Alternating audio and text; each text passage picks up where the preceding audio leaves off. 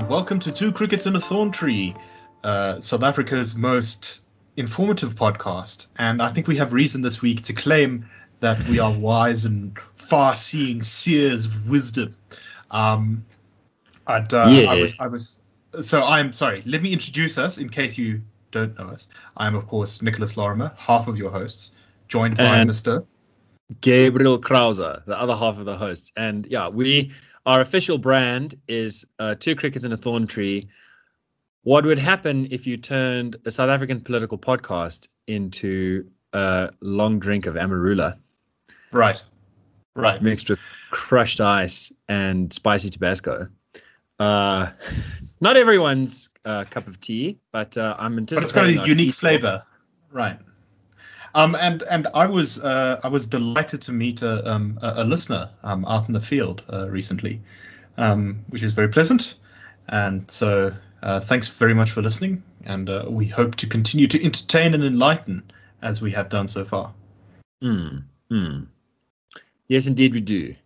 I also, yeah, I've had a couple of good run-ins uh, with the people who listen to the show, and I go outside far less than you do, though, so this is not surprising. yeah, I, I unfortunately I was in Mpumalanga and I didn't find anyone who listened to the show there, but that might have been for the best, um, because I don't know, maybe they wouldn't have told me as much as they did All right, before we get knew into your that I was a classical liberal. Okay, Right. Before we get into your adventures in Mpumalanga, um, the news, and we covered this on the, the Daily Friend show, um, but it looks like one of the AstraZeneca, the, so one of the vaccines we have, which is the AstraZeneca Oxford one, um, it's the one we got a million doses after the government had to scramble because, as we know, they're not very efficient. Uh, it looks like it's not going to be super effective against the South African variant. And this is where we're claiming our sort of victory lap in that we warned of this day, like the sort of prophet wearing a sign on the side of the road saying the end is near. We were, we were that guy. on our first podcast of the year in early January, and it was based on hard science. It was based on consultations with expert scientists in the field. It was based on reading preprints. It was based on looking at what the South African variant had already done, uh, its identified cardinal features. It was just very, very clear that uh, vaccines would be less effective. What's surprising is is how much less effective it is, and yet uh, the details on that uh, have been somewhat fudged. It's still Mm. very effective against stopping death. It's still very effective against stopping severe Right. disease. So, Uh, so the what number, it's not super effective at doing is uh, surviving its own expiry date, uh, which is in April. So putting it on hold Yes. now, like if we wait long enough, then it really won't be effective at all. And maybe that's Right. what we're shooting for. right, right, right. Um, so the number being thrown around in the media is it's 22% effective, but then they also go on to add against mild cases. So presumably they're saying in 22% of cases it basically prevents you from getting COVID at all, um, or at least on a, on a sort of strongly detectable level. Um, But it still seems to, even the AstraZeneca one, still seems to massively reduce your chances of getting severely ill. So there's still good reason to to, to take it, but if the government is going to go for some sort of strategy of building up a herd immunity thing, it's going to need to look at, shall we say, plan B or C. Because if you've got the mild one and you're still coughing and spluttering about, you're going to be more likely to spread it than if you uh, don't have any symptoms at all. Yeah, and death really matters. You know, so I think the Right. the head the headline result here, and this is another thing we've already discussed at length. We did a whole hour podcast on this. Is my reasons, and and and Nick told us uh, about mathematics. Um, my view has You been, ambushed and, me with mathematics. and this is only being reinforced. My view is that coronavirus SARS-CoV-2 is not uh, going away. It will outlive us all. Uh, and and that can sound grim, but what it should do is trigger a rethink. Uh, just to give some background context, when this all started, there was a difficult question: uh, How do we, as government, or you know, I don't know, whoever, how do we encourage people to comply with lockdown, to comply with social distancing, to wash their hands, to mask, and so on? And part of the reason that this was difficult is that if you thought that humans are rational, narrow utility maximizing automatons, then Right. the risk of death or serious disease for young people is extremely low. from May last year, we were talking about data coming out showing that, uh, you know, although some people have died and can die, it it really is this in the the the infection fatality ratio for young people is the same as the flu. It's a thousand times higher for the elderly, uh, and for the comorbid and for the unlucky. So the the argument was um, the argument should have been, and the argument we try to make was you need to do these things to protect others. Yeah. To not be a vector. That's what you should try and avoid. If you're like Nick and I, you know, late 20s, early 30s, uh, pretty healthy chaps, like the thing you need to avoid is being a vector. But that argument was was not good enough for some. And so they emphasized every young person who died, every young person who got super sick, and they're like, no, you need to do this to protect your own health. And of course, there is a risk factor there, but it's just it, it is numerically um, not not illegitimate or exactly right. So, so when the truth was you need to do this to protect others, the argument being made was no, you need to do this to protect yourself. Okay, a bit of both, but there was great emphasis on that. Now, the argument for vaccination is that's being made is you need to vaccinate to protect others. Need to vaccinate so that we can achieve herd immunity, at which point the virus will go extinct, at which point uh, granny and granddad can no longer pass away from it. That's the argument being made now. But once you shift your thinking to think this virus is never going away, you see there's another argument that's still on the table, which is you need to vaccinate to protect yourself. Uh, so in a perfect inversion, when the real argument needed to be protect others, people were pretending like you need to do this to protect yourself. And when the real argument is you should be doing this to protect yourself, the argument being made is do it to protect others. Protect yourself. Right. If you can get vaccinated and that reduces your chance of dying by 10,000%, by three orders of magnitude, um, it's already low, but you can take it from very low, from like one in 10,000 or four, four or five right. in 10,000 uh, which is kind of the youth fatality ratio, to four in 10 million. That's a that's if, a very good argument for taking the vaccine. It costs 100 right. bucks, you know. And so and so even if if if uh, COVID is not eliminated by the vaccine, it will at least allow us to go back to normal life in a very real way. Um, to normal, not death. Yes, I'm, yes. I'm into not death. If if the vaccine the vaccine uh, uh, from what I understand from what you've told me and what I've read, um, the vaccine will basically turn COVID into the flu or less. Yeah, or less. Back into the common cold. Indeed. So this is this is this is a very good reason. Um, so, we, so anyway, so we're really screwing up by by putting it on pause and right, waiting and, for it to expire and flipping it around. We need to.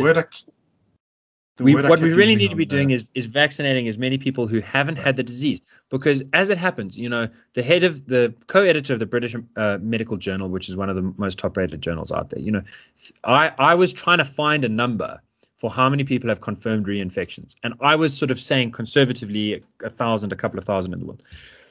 He has it at 40. Wow. 40 confirmed reinfections um, in the world as of January. So we say 4,000 in South Africa. By the way, I reached out to the to the sort of health official who said that uh, working with the NICD, National Institute for Communicable Diseases, uh, have still not gotten a reply. It's been two weeks now, so I'm going to keep drilling down for that. We said 4,000. I was like, government because, department not re- responding. Yeah. Never heard of that before. but anyway, out of 190 million cases, you know, there's very, very few reinfections, which is another way of saying there's very high levels of protection provided by uh, recovery. And so we really need to be emphasizing giving it to people who who haven't had symptomatic disease for sure. I mean, if you are asymptomatic, your coverage will be less. Um, right. If you're symptomatic, your coverage is definitely going to be serious. It's not definitely going to be improved by having the vaccine, but the vaccine is definitely going to help someone else out. Uh, to again, just do this thing of not making the virus go away, not mean you can't catch it, but taking it from being this deadly plague to being something like the common cold. So that's where we should be emphasizing. Instead, we are uh, you know, I don't know, walking around with our thumbs in our noses. Right. The the the, the phrase I keep wanting to use, um, on uh, and, uh, and I had to, I don't know, it just didn't feel right to use on the Daily Friend show, but I'll use it here. Is we keep futzing about, yeah. fiddling about, and and we are futzing. We're just muddling about for anyway. So it's it's very frustrating to kind of watch it. I mean, I'm not. I don't think either of us is particularly surprised, but No. it's No, it's but it's life and death, and it's the whole Right, it and is it's the life whole and death. economy on hold, and it's Yeah, like it's just it's just everything, and of course, while we have the South African variant, you think we're going to be able to start our tourism sector uh, up again. Even if the rest of the world gets rid of COVID, as long as the South African variant is kicking around here, everyone's going to be terrified of us. Yeah. Um. So, anyway, um, tell onto onto more uh, adventurous topics. Um, why don't you tell me about what you were doing in Mpumalanga? Because I actually don't know yet. So tell us about your Okay. adventures and your reporting and your scouring as you've been doing. Okay, so I was told there was a strike. In fact, uh, there's been uh, strike action at a sawmill in Mpuluzi, which is so far east in Mpumalanga, it's basically in Swaziland. It's as far east as you can go in South Africa. Um, it's on the border, literally, and it's like super rural. There, there's, as one employee said, th- there's only two places you can find jobs: the government or the sawmill. So they said we don't we don't have a boxer, we don't there's no complex, you know, there's just spaza shops, shebeens, a car wash, some taxis, and the sawmill and the government. The sawmill employs about three hundred people. And Right. they've been having strikes and there was like threats and dangers. So I nearly went through a week and a half ago and then didn't. Uh, I was sort of told, no, I think we we think it's all going to be okay. We had a source on the ground who was getting worried about this, and you know thought that we might take an interest. Um, partly because there was like a racial tinge to this, some some sort of vilifying of white monopoly capital. Uh, we weren't sure what to make of this. Anyway, so then last week, Tuesday, February the 2nd, uh, there was a protest outside the sawmill. Uh, security intervened. Uh, they say that uh, they just had rubber bullets, pellets, and uh, they had some sort of tear gas stuff, but they hadn't used it yet. Anyway, uh, December Fana Nkosi was one of the protesters, was struck in the neck. Um, the union rep, uh, uh, uh, Sipho Dlamini, he says it was live am- ammunition. Uh, he died. So, death during a protest, definitely wanted to go and see what I could find out. Now, let me start out by saying what I couldn't find out. I couldn't find out whether or not live ammunition was used. This is a very easy thing to figure out. The police, uh, you know, you find you can you can if there's a bullet inside Nkosi's neck, or you can tell by the kind of wound that it is. Um, you can find casings around uh, shells. Uh, I haven't heard any word of of them finding anything like that. The police have been uh, less than fully responsive to my questions. I'm still waiting. Um, but so that's an open question. There's another open question, which is there are security cameras on the sawmill that are sort of pointing outside towards the street where this happened. Um, but they say that the tech let them down and the, the hard drive wasn't properly connected. So it wasn't actually recording. So that's not a good look. Um, the investigation into this death has to go forward. You know, the police need to figure out are they finding uh, four security guards have been arrested. Um, so they'll be interrogated and they'll see do their stories line up. Uh, they'll see are there are there bullet shells around, um, and and and uh, that investigation must go from there. I can't really shine any light on that. What I can shine light on is what happened in the build-up. Um, and in this regard, sort of other, only other journalist who was there was an SABC reporter, and SABC filed this report, and they sort of painted this very much as like a labor dispute that went wrong. Security went out there and shot these guys dead.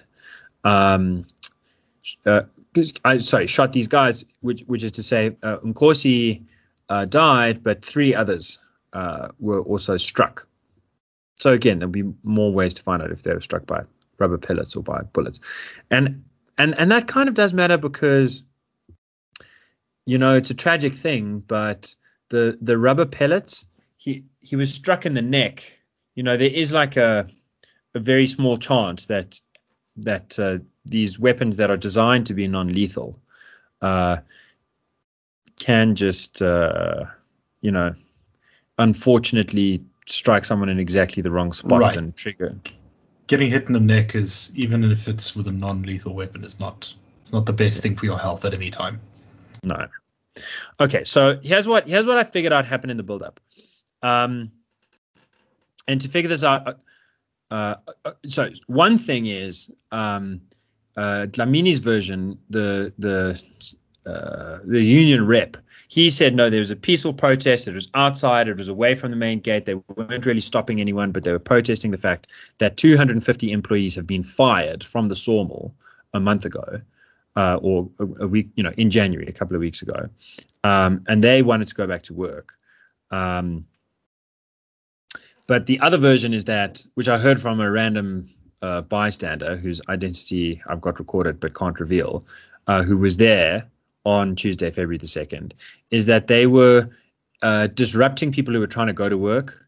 Uh, they're burning tires, you know, planks on the road, stuff like that, ro- throwing rocks, and that they were stoning one guy and then starting to beat him, and that the security intervened because you know there was every reason to think that they were going to beat him to death. And he, this person said to me, either they were going to kill him uh, if the security didn't intervene. Uh, so he said, he asked me this question. He said, "What do you call that? If you know, but it, but as it happened, one of them died. So he said, "What do you call it if one person is going to die, or the, or from one side or from the other side?" He said, "I call it a war zone." Um, why were they fired? Uh, well, there had been a series of strike actions. The story sort of starts in December 2019. Now, on the union reps uh, version, the manager, uh, Anton Wilson, the YC, um, beat two women staff members. And then the owner, Lawrence Hudson, came in and said, "No, we're not going to fire him. We love this guy. We'll never fire him for you for you people." Um, and so he took this to be an admission of guilt. The big white boss saying, "You know, we don't care. We're just going to keep with it." On the other version, uh, which was confirmed to me by half a dozen staff members, he never beat them. He put his hand on their shoulder, uh, you know, saying, "Please get back to work." Uh, there was it was absolutely non-injurious. It was taken to court. It was thrown out of court uh, with almost with contempt. Um, but it it was a sort of warning shot from the union side saying, look, we're going to take every chance we can to disrupt your business and try and get rid of the management and ultimately try and get rid of the owners. Next step is December 2019. There's wage negotiations. Sapawu uh, doesn't show up to these meetings. Uh, so after the third time, the management just says, okay, well, this is the raise that we're going to give. And then they say, well, okay, that's not good enough. We're going to have a strike. They hand out ballots. There's no question on the ballot paper. It just says yes or no. Most people vote yes because they're told to. Now the Dlamini goes with a certificate saying, look, we've got a right to strike. Um, give us a raise. And they say, we're not going to give you a raise. You haven't done the negotiations properly. And but look, you've got your right to strike. We have a right to lock you out if you don't initiate a strike within 48 hours. So after 48, because we don't want this like sort of Damocles hanging over our head every day. So after 48 hours, they close the factory down. It's called a lockout. And this is in March 2020, so it hardly makes a difference because then what happens is there's lockdown. Then by June, they're like, okay, we want to get back to work. We're an essential service, so we can do it. Um, here we go. Let's try and negotiate this thing to get it going again.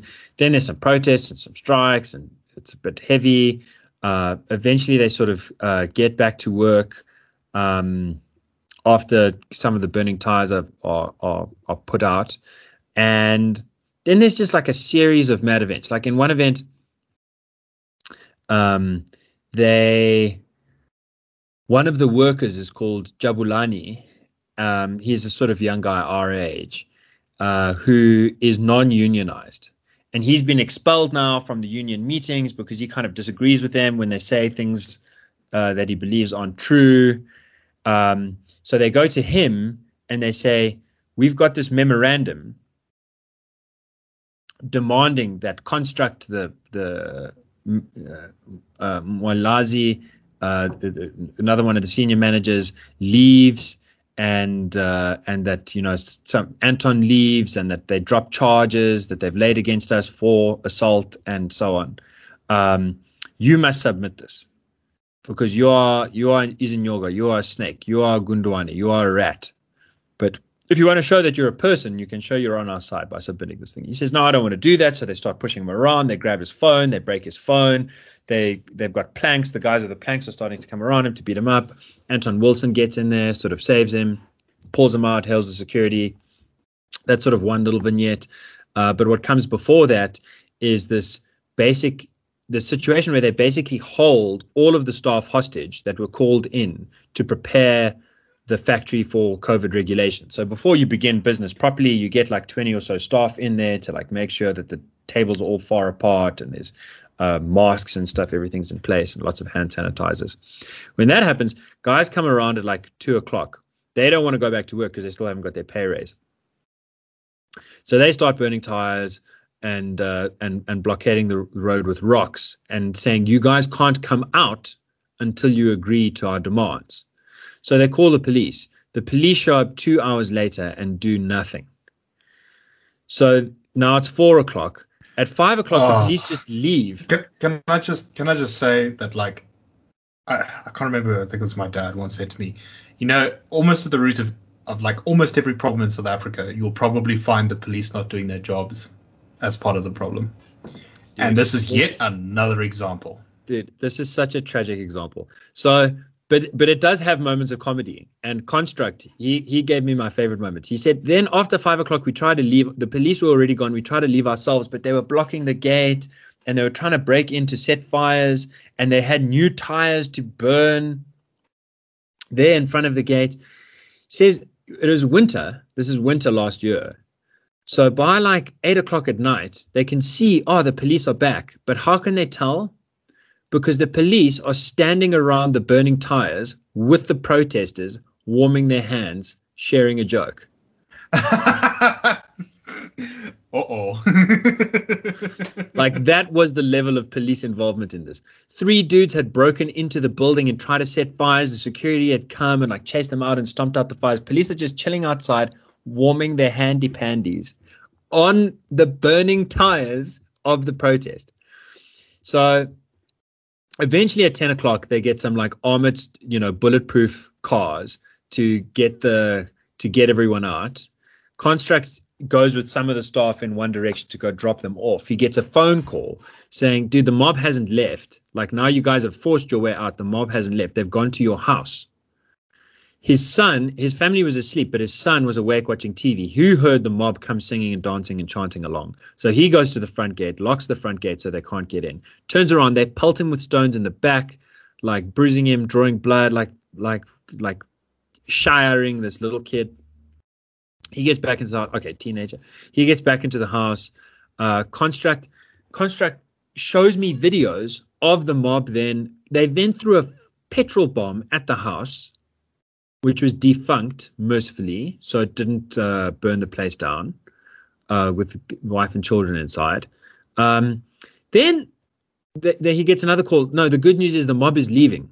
They're going to someone else's house. The very strange news is they are being escorted by two police vans. And I've seen video footage of that confirming it. So then he, Construct, and the security guys go to the other guy's house, the other non unionized employee's house. And they see the police there with the mob who's like chanting outside, like, like uh, some devilish intent and they uh, take out their shotguns and they and they shoot into the ground and uh, say, "Look, guys, this is we we're not going to stand for this." And so the crowd disperses. Construct then goes to the police station to file a complaint. He's very furious because the station commander Zwane of the whole thing was there. He saw him there, and he said the way he was there and not doing anything, it was to condone those people. It is the only way to construe that, says Construct. And you know, sounds right to me. So the next day he he comes back from work and finds out that his son was summoned to the police station and has been there for hours. It's like now 9, 10 o'clock at night. So he goes there to find out what it is. The police station is kind of an open house. So he walks into the room.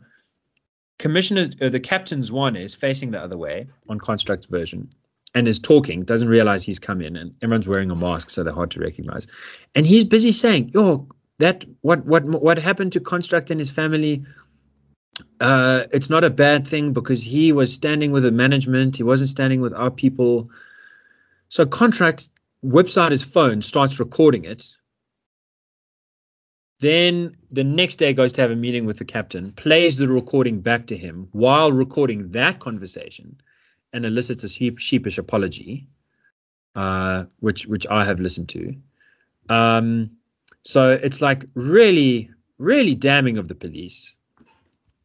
And and Construct had these charges of assault, of like arson, of all this stuff. Those were the charges that they you, the union guys were then trying to uh, get him to drop with their memorandum that they were trying to force Jabulani to submit. So these oaks are being terrorized. I spoke to half a dozen of them. I, you know, I didn't think they were going to let me use their names, but in the end, they said you have to use our names because we've been sitting quietly with this thing, with these people terrorizing us for too long. One of them, Tuli, Nontulela, uh, an old lady who sort of works there on the sawmill, she said, uh, "Yeah, uh, my ultimate fear is God, and my ultimate faith is God. And so, if they come to kill me for telling you this, it will be my day, and I can return to Him. Um, but you know, God says I must tell the truth. So I was, I was, I was blessed in a sense to to um, encounter these people who who were just fed up and who and who were terrified because they said the mission of these guys on that day on Tuesday was for one of us to die, and that mission did not succeed so we don't think this thing is over. That mission will continue. They will keep pushing until one of us is dead. So if one way or another, we must rather just tell the truth in the meanwhile and see what can come of that. So, you know, this is a sort of picture of the breakdown in labor relations. But it but Nick, I know I'm dragging this on, but it, it's an intense story. It gets worse. So they finally get oh, back boy. to work. I mean, just in the they finally get back to work um, in sort of let's say August last year, and now they've got a lot of back orders because this thing has been closed down forever, and so you know the timber comes in, you've got to saw it down, you've got to get rid of the bark, you've got to make it into planks, you've got to ship it off. People need to turn it into furniture and all kinds of useful goodies.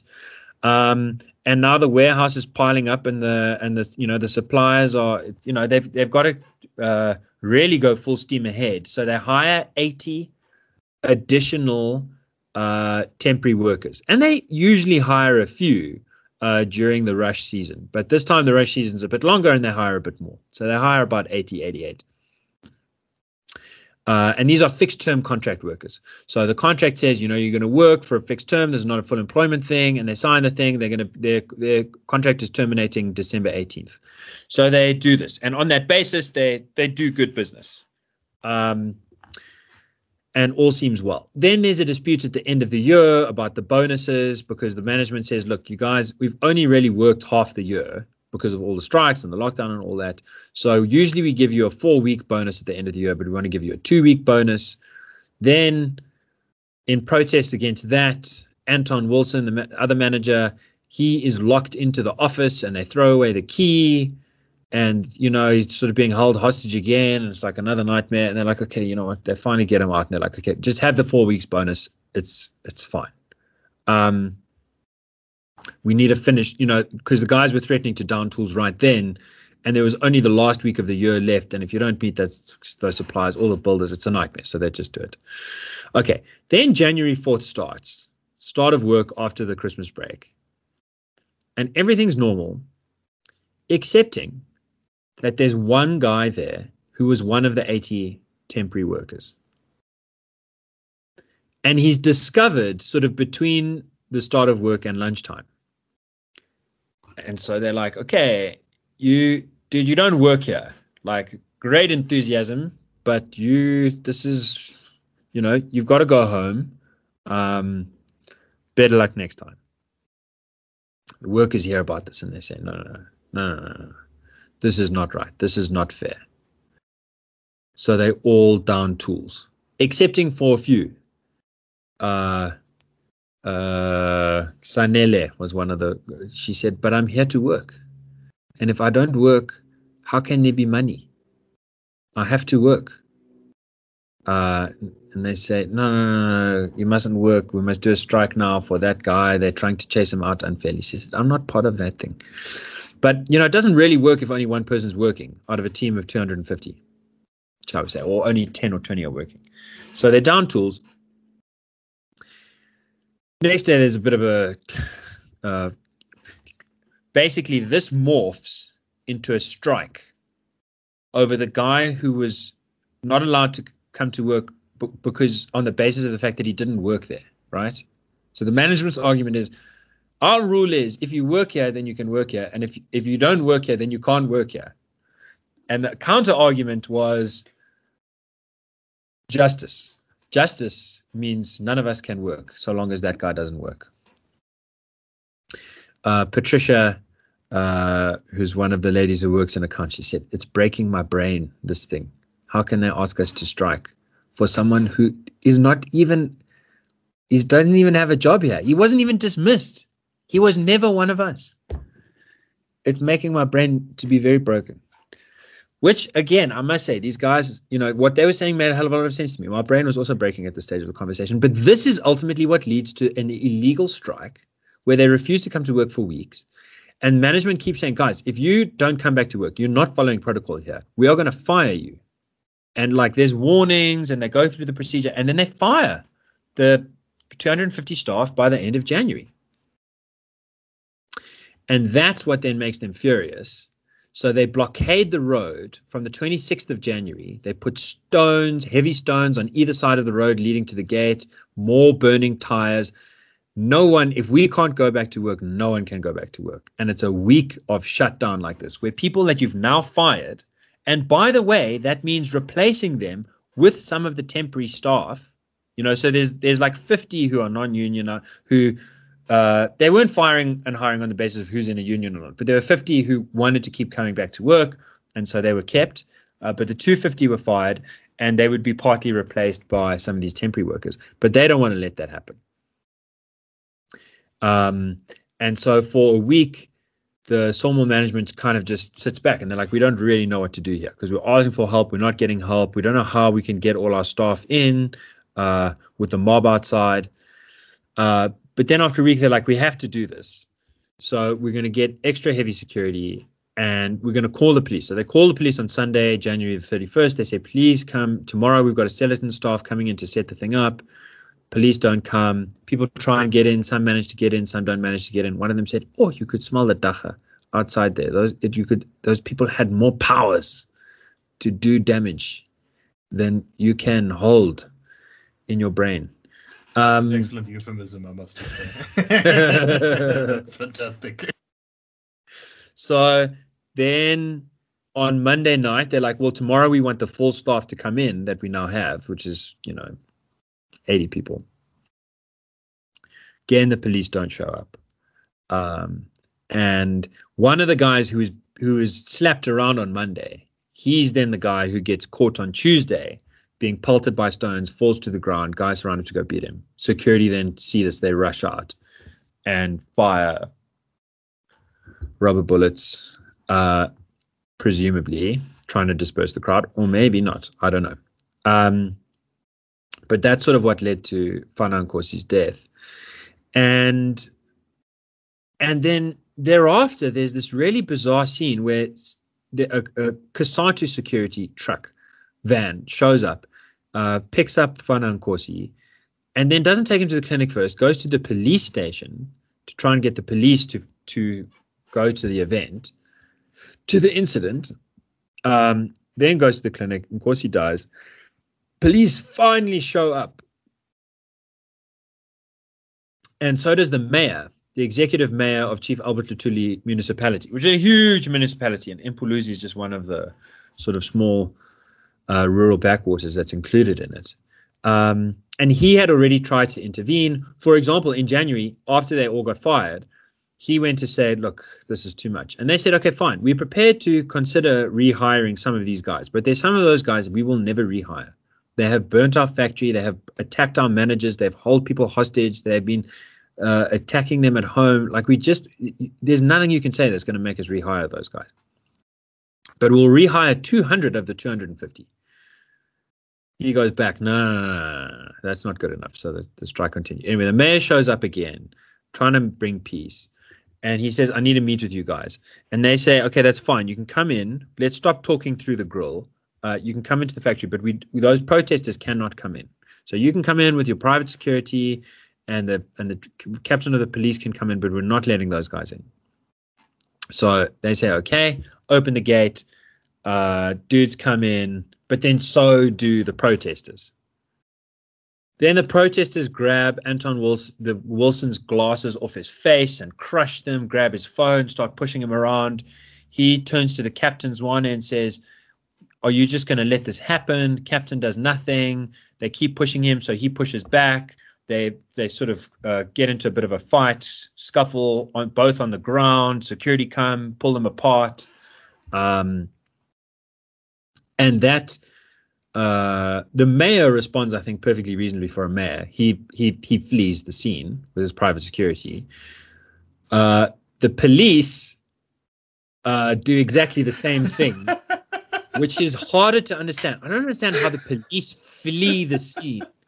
And one of the bystanders described this to me. He said, "Oh, I've never seen the police move so quickly in the opposite direction of a crime underway." Oh, no.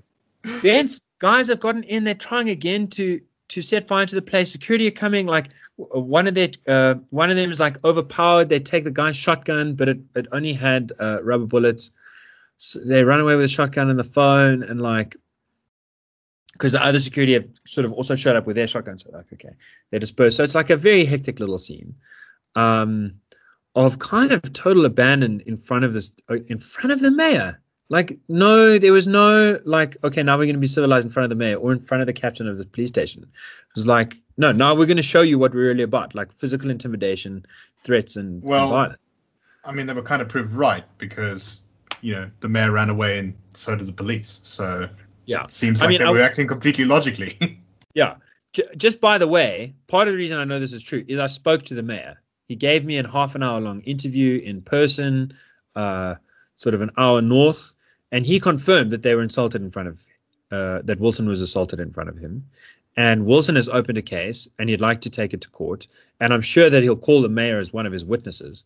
Uh, so I think there, there might finally be a, a, a case. I don't know. Um, but absolutely, the police had shown all the way up to that point and in that point that they were not there to defend the peace, which is very distressing. I mean, there's also stories about like um, 50 people going to the police station to file a complaint after the last time that they were all locked out, after the last time that the protesters stopped them from being, getting to work and pelting them with stones. And the police station said, no, we just can't take this. On that same day, the police just sort of turned them away. There's another story about one of the HR reps getting held hostage in the police station by protesters. Dude, my favorite story to come back to Construct. So Construct, there was a hit put out on his on him on Facebook. So he takes that to the police. As one does. Uh, and and the hit is sort of partly under the name of Jabulani. There's this fake account with no picture, but with Jabulani's name, saying, "Oh, you know, um, uh, construct is just Inja Yomlungu, the white man's dog. So we must we must get rid of him." And then someone says, "Yeah, I'll eliminate him, uh, but you must make me, uh, you must pay me for it." Um, so construct takes this to the police, and they say no, but it but it says Jabulani there, but you're saying it's not really Jabulani. He says yes, it's a it's a fake name for the account, but you can use the data to look into the back to see what phone number is connected, what email address is connected with that Facebook page. Right. Right. And they say and they say no, we can't do that because we don't have electricity.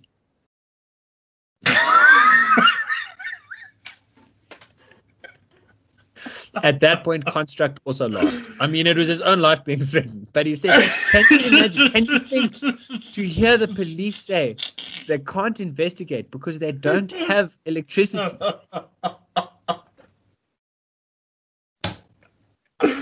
oh come on. And the captain is endorsing these people by just going along with them. you know, it's it's difficult to decide if it's more tragic or more pathetic. Dude, It's just so that yeah. I'll tell you the tragic part. The really tragic part is this. I went to go see Fana Nkosi's sister. Uh she's got a hard name to say, um, so I'm not gonna I'm not gonna butcher it. Nobufuti, uh, and she they she described them as orphans. Um, basically, their parents had died. They, I think they just had a mom, and their mom died in 2007, 13 years ago. And they're both pretty young, so I think they're both teenagers at the time. Fana Nkosi has a son. So it was just him and his son and his sister staying together in that house. And he was the only breadwinner. So there's no she I mean she looked like she had the fear of starvation in her eyes and of a worry over that nephew of hers to to to whom she is a mother and i asked his former colleagues what they thought about Fana Nkosi, and they said that he was one of the good guys. During the go slows, he was working overtime. If you gave him an instruction, he would be the first to execute. That was Construct's phrase. Construct said he was extremely surprised to see him amongst those who who were who were getting violent and protesting and and he said he said you know I asked him he said when it comes to the anger and the, and the hatred at, at, at the white man and at business and all of these things, he said most people here are very poor and very reasonable. They know their only chance to live a decent life is to work. And you must work where you find work. And we must all work together. But there are those who come with a sensation, he said, who come to stoke a sensation inside of you of anger and of hatred. And they will direct that anger to the white man. They'll direct that anger to anyone who works together with a white man. They'll direct that anger. They will make you t- to see red. Will be that will be the color you see. And he said that for some people, they they although they don't feel it themselves, that sensation can be stoked inside of them. But for others, even they don't feel the sensation. They just are too afraid to contradict the firebrands, so they go along with it. And he said, I believe December Fana Nkosi was one of those who he was always, he was so, um, you know, he was the kind of guy who took an instruction. Construct said, I believe a, a great peer pressure put him in that position. Right. That it was not it was not his character, it was not his way but that he was going along for fear. And and there's something so painfully tragic about the thought that that a young man trying to hold his sister's life up, trying to hold a five-year-old son's life up, trying to flip and survive in a brutally impoverished place, trying to work extra hours, trying to volunteer to do overtime, was was was was caught up in a whirlwind and and could see no other way but to join the mob that that was ultimately arguing in very simple terms for him to be able to work i mean it had gotten to the perverse point where their actions were to stop all work but but Right. what they were promising was for him to get his job back and so he Right. shows up to be part of that and and then perhaps takes a rubber bullet just in the most awkward spot that then pulls him to the ground and and takes his life it's it's it's uh You know what the story tragic. is? The Yeah. story is is just such a good microcosm of everything that is wrong with South Africa. The twisted labor relations, the misuse of, of the, the twisting of, of race relations to to to benefit some, the ineffectiveness of the police, the desperation caused by poverty and all these other things. It's just it's it's all in there and you know it actually it reminds me i'm sure um a lot of uh, you know this, it sounds almost like a mini Marikana in a sense that uh, well, there are obviously differences but Yeah. in the way that there was kind of this climate of violence leading up to it and uh, sort of you know you can kind of see why everyone acted as they did and yet it's all awful Uh, I, w- I have a question for you, which is: Is there anything beyond the sort of uh, straightforward, hoping for more money, hoping to get jobs, that kind of thing, driving some of the things? Especially, I'm talking about the leadership of the the strike. Uh, is there anything else going on there? Is there a political angle, or is this more sort of a, a really just about money?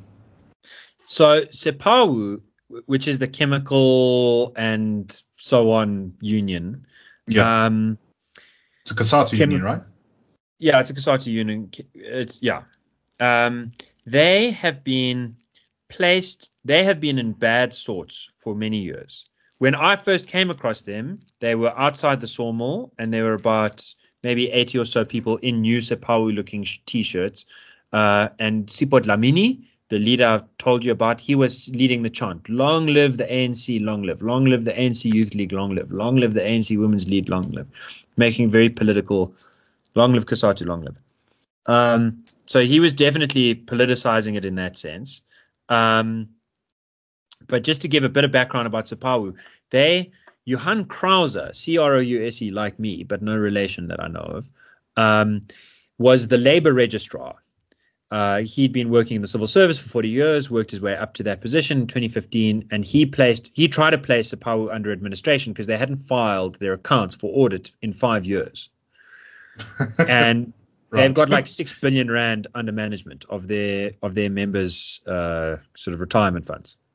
Yeah, Twenty one thousand members. It's a lot of you know it's a lot of flipping money at stake, and there's a lot of evidence that it was being abused. Mildred Oliphant, who was then the Minister of Labour, uh, suspended Johann Crouse for gross insubordination, uh, which basically meant doing his job. Uh, this then triggered. This got a lot of headlines and a back and forth, um, and eventually uh, the Labour Court deemed his suspension uh, invalid and irrational. Um, so he got back to his job, tried pushing again, but there was more uphill. They were finally only placed under effective administration in 2020. So they've had a nightmare. And Sipho Dlamini said, you know, the, the upper structures have totally abandoned me. So in a way, you know, I think he's also fending for his own. Right. Uh, yeah, he's in a difficult they- spot. he, and he had to he had to produce the goods as a reason for why the union should exist, or Yeah. else they'd be toast. Mm. Yeah. So that's an interesting part of the backstory. But he said to me, I said to him after we left uh, Futi at, at uh, Nkosi's house, the, the deceased's house, um, I said, What's changed now? He said, The thing that has changed is before we thought our issue was with management. Now we know the issue is with these owners. They must go. They must never stay here. We can ne- no one will ever work for them from Mpuluzi ever again. Even those who want to work, this neighborhood is small. It's not like Joburg. You can't just disappear into anonymity. We know where they are. No one will work there because now one of us has died. So the terms of negotiation have changed. And I took that to the mayor, and the mayor said, This is crazy. This is like closing your eyes because you don't like what you see in front of you. This is not a way forward. If those managers leave, it's 300 jobs. Those jobs will never come back. So that's that's um, the sort of uh, bigger union ownership issue. Uh, but another part of it, which is interesting and which I stumbled upon uh, last year in relation to the same holding company, is that um, they've got sort of four sawmills and timber plantations scattered around the country. And one of them was earmarked for expropriation without compensation. Oh, that's interesting. So if you look at the the the way that the expropriation bill has been touted, this might be one of the test cases. And it might say, look how they're using this. They're using, they're killing their staff, and they're firing people, and they, they're terrible. They're, they they beat women, and uh, and, then, and then they don't fire the uh, manager Right, who beats right. the women because he's white. You know, they might come with a long list of stories and complaints to And that's why justify. we must expropriate it for the good of the nation. Mm, mm. Mm, no, that is very worrying. So and the and the ownership have been badly maligned. I mean, the Hudson family, uh, who who who run these mills, they I've I've come across other stories. Uh, it, so the, the the name of the company is Normandien Farms, and Normandien might ring a bell because uh, that's where Glenn and Vida Rafferty were murdered last year. uh, close to Newcastle, and Bheki Cele went there, and so on.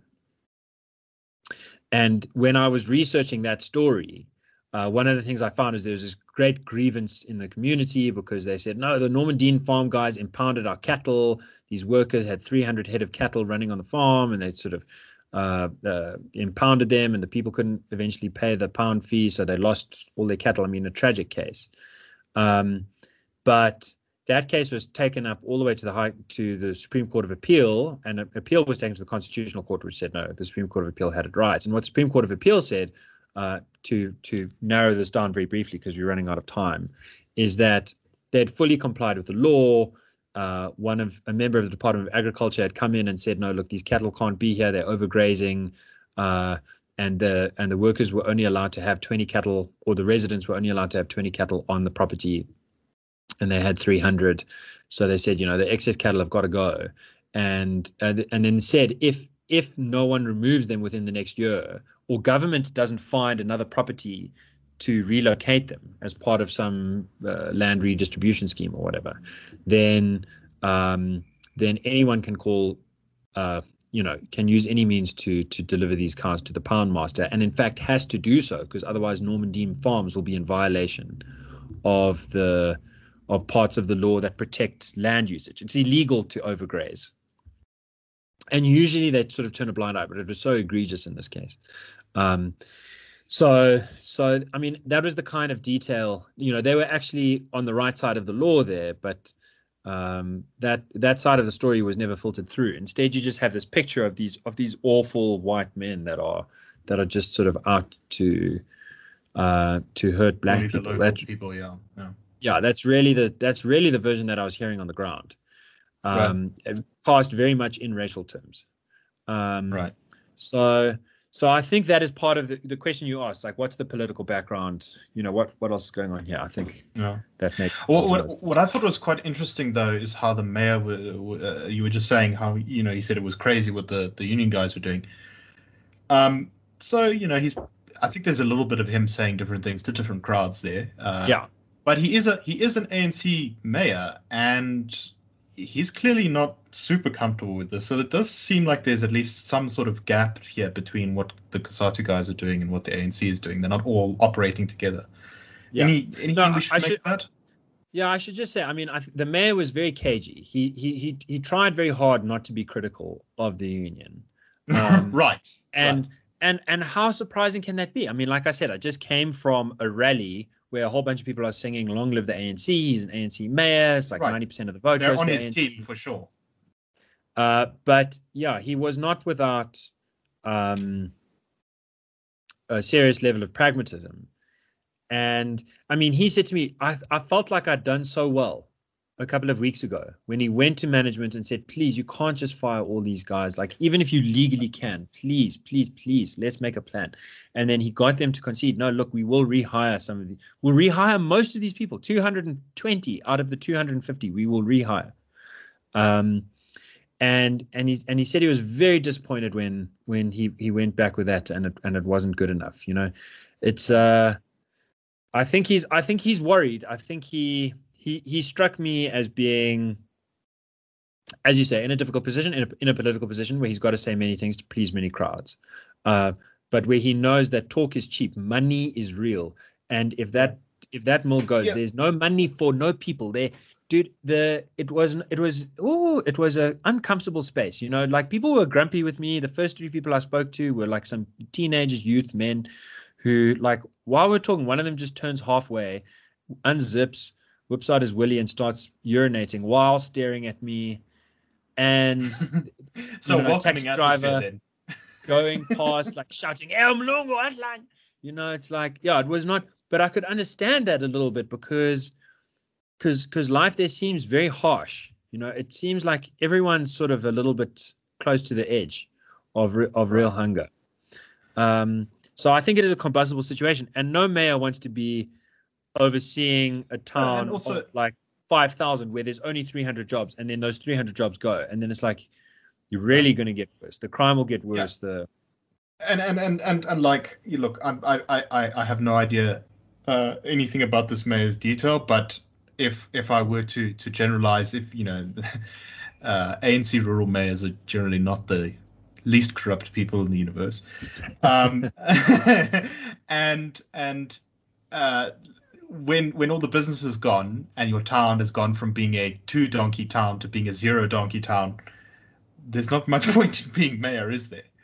Because yeah, I don't know. I I I've, I've, I must have got no reason limit. to suspect him of being corrupt. And and in terms no, no, of no, no, I'm not, I'm not, I'm not saying yeah. that he is. I'm just saying that regardless of, of how good a mayor he is, uh, you know, there's there's, there's, there's, a, there's a, lot of reasons. Yeah, there's a yes. lot of reasons to to to to try and calm this down because if it gets any worse and you know eh, and it total to the sawmill, you're going to be there's not going to be nothing left. Yeah, yeah, no, it's exactly right. Yeah, no, so I think you're right. I, I think it is a little microcosm of of a of a lot of the problems I've seen in rural South Africa, and it's and it's a tragic case, and it does have its its comedic moments. And you know, I just want to finish with I, I asked, is there any hope for Mpuluzi? And Construct Construct said to me, only if SAPS do their job. Right. That is the only way. And you, you can say that for a hell of a lot of South Africa. Yeah. Um, yeah. If if if SAPS did their job, this country would be in a much much better place than it is now. Uh, and I think I think based on the story you're telling here, um, you know, whatever how, whoever is responsible for that death, the police are part of that, partly culpable. Because if they had done their jobs, if they had de-escalated situations, if they had controlled crowds, if they had, you know, uh, taken the role they're supposed to take instead of having the private security do everything, mm. then the situation might have been better. And the fact that they didn't um, almost certainly made it made it worse and made it more likely that uh, someone would get hurt or, in this case, killed. Yeah. No. Anyway, uh, that is, uh, I think, all the time we have for today. Yeah, um, so we wanted to talk about the tea, the glorious tea between yeah, yeah, the tea between and Zuma and Malema, but you know, honestly, we don't know that much about what was said, um, and we were going to speculate wildly. Uh, I think all yeah, I, I think it's say, a great. Just, yeah, yeah, let me let me let me just finish off by saying it makes me feel very uncomfortable. it's like two great forces of decay and evil in this country kind of coming together to plot. It's not a good feeling. It's no, it's it's a bit. You know, I feel like it's a Rorschach test. It's like everyone and anyone can project their own ideas about what's happening to South Africa onto that tea, Right. And right. and and I do I love I must say my I've been quite critical of Stephen Grootes, um, the voice of the nation on SAFM for for for for like you know I don't know the, particularly the way that he dealt with the DA uh, once they adopted Gwen Ngwenya's resolution to officially become non-racial. Uh, he said, "Oh no, this is terrible. Black people are poor, white people are rich. Don't you get that?" I was like, "Dude, flip and go to Sandton. Like, read a book, like, look at the figures. You know, there are a lot of rich black people in this country. You can't say black people are poor. This is a terrible, terrible uh, old school thing. And then I realized that he's he's he's had a bit of an issue for a long time. Once he described himself when Zuma first came to power as Stephen Grootes said, you know, I'm a black brother uh, underneath my white skin. You know, if you just scratch underneath his paste, you'll find that I'm like, you know, I'm one of our people. And I thought like he's he hasn't fully he's still getting there. You know, he hasn't realized what true non-racialism is. He thinks it means that if you're white, then you must be nice to black people. Yeah. Well, yeah. I mean, you know that, that that makes you not racist. Yes. but non-racialism anyway so but I, I really like he said he did point out this grand irony on on SAFM. um he said that i listened to when i was driving back he said you know isn't it fabulous that these two great forces for decolonization uh, have come together over the grand colonial tradition of tea. and it's just, that yeah, man, cry the beloved country, and if you can't do that, have a laugh, uh, as the we cup, like to say. Cause... The, cups were, the cups they were drinking from, because uh, I saw the photo of them that they did for social media. Uh, I just want to say also on that, like, the thing that really annoyed me about the whole thing, and a lot of things annoy me, but this thing in particular annoyed me. The performative, I don't know, self-aggrandizing nonsense that went into that meeting discussion. So obviously they wanted everyone to know that they were going to have this meeting because they did it on Twitter. Because Julius messages uh, Zuma and says, "I need to come and speak to you uh, urgently. Can I come over for tea?"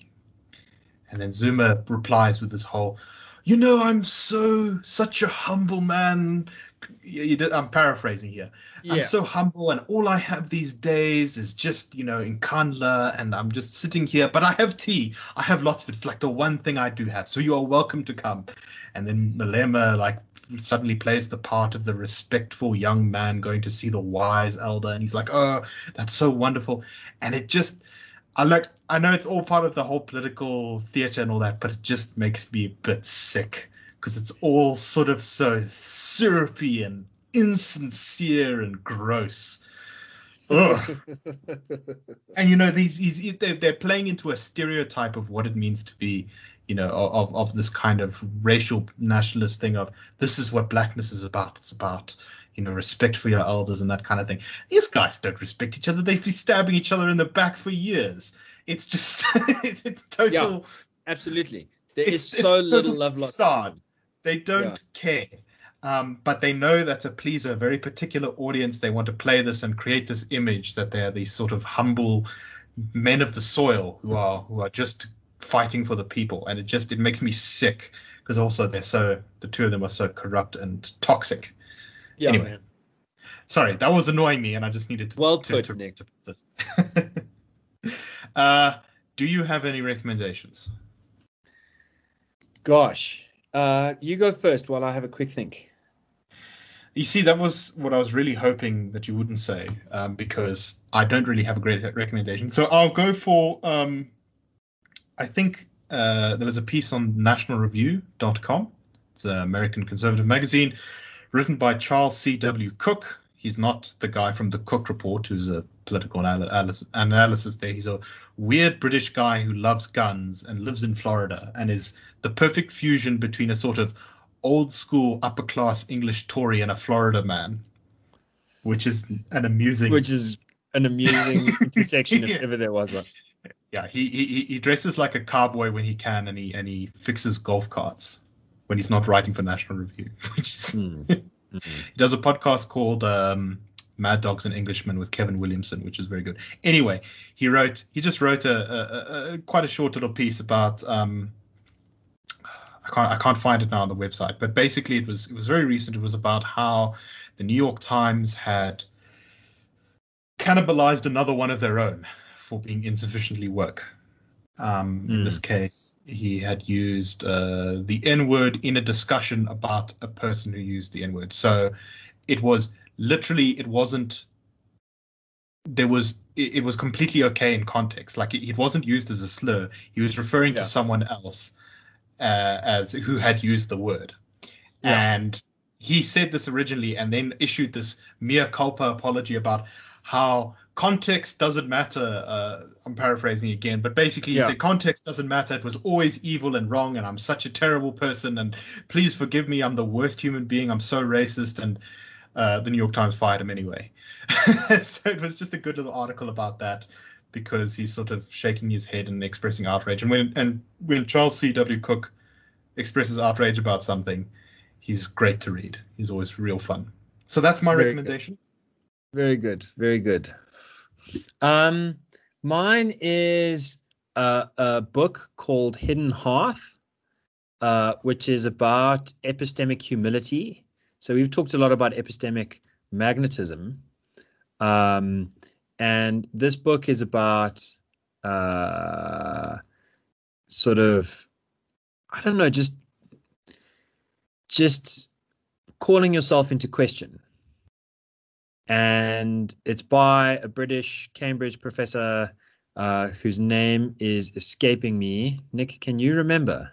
We we No. in, interacted with him on a basis that I can't say. Oh, oh, oh, oh, the the, the, the Michael what's his name? Michael Michael Blastland.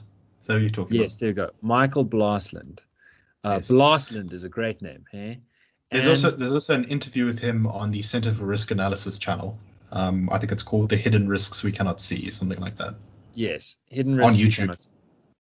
And it's it's just uh it's he's really he's really got very interesting examples of situations where we thought we knew exactly what was going on. And by we, I mean top flight expert scientists.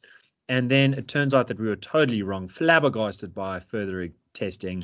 Um, he sort of gets into John Ioannidis, who uh, we've talked about on this show a lot, sort of the world's most cited scientist in the 21st century, um, who who we've been following for for coronavirus uh, who basically made his name back when I was at university by publishing a meta analysis of the most cited uh, scientific publications in the world, showing that almost all of them, well, that the vast majority of them did not Couldn't stand up to. Yeah. So it's just, you know, I think, I think that part of the reason this kind of thing is important to engage is, is in this time of tumult, it's easy to lose all trust in the method and it'd be much better to to lose trust in the authorities that are abusing the method and claiming to know what no one knows uh, for sure and and that really is trusting the method the method of inquiry the method of right. doubt uh, right. a method that is sometimes called science and um, um, yeah. and also just just really understanding that um, while our methods and things, while these methods can be very good and and you, rigorous adherence to them is a very good thing for the world, um, that they are limited and that mm. uh, we don't know nearly as much as we think we know.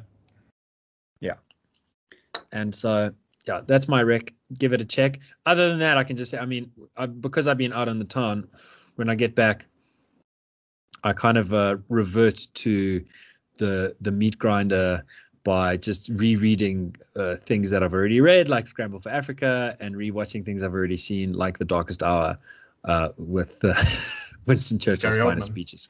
Yeah, right. with Gary Oldman being the best Winston Churchill. And I must say, when when I feel a little bit lost in the world, sometimes repeating an old experience uh, gives me a kind of comfort and steadiness, um, which which which is much needed. Uh, so those are two of my go-tos. And if if you're feeling a bit lost, uh, maybe those work for you. Maybe something else. Maybe my my my biggest recommendation is just you know think of your favorite thing and give it a relook. Uh, because what I often find is that uh, with dull eyes, actually, with eyes that are wearied by travel and inquiry, I see new things in old pastimes, um, and and that too is a joy. Indeed. On that grandiose note, I will add a further one of my own, which is a fun fact about Joe Biden. Joe Biden is Ooh. the is is the only cast member of an episode of Parks and Recreation to become president of the United States. That's because he was on when he was vice president. He was on a a particular episode of Parks and Rec, which is that's a very good fantastic. series. I recommend it. so that's fantastic anyway. Yeah, dude, that series does a great job of making fun of libertarians and of like social wokey types and of you know it's yeah, you know, it's, it's, got a sharp series. knife to take. What was what was great is how they clearly decided. I think I think the writers, you know, they're not a fan of, of libertarianness, and they clearly decided they were going to write um, uh, the libertarian character Ron Swanson as a bit of a villain and they just couldn't because he was so lovable and so they ended up just turning him into a, a, sort of not quite a main character but like a supporting main character and anyway it's a great show um, i think i once saw a youtube comment which was very wise which said um, ron swanson in parks and rec created more libertarians than the libertarian movement ever did which is probably true and with that, uh, we shall bid you farewell. We shall see you soon. Apologies for being late. Uh, we uh, we we uh, we had difficulties and we were not feeling yeah. so great yesterday, but uh, we are back on our game today. Anyway, keep the flag of liberty flying. Grr, grr, grr,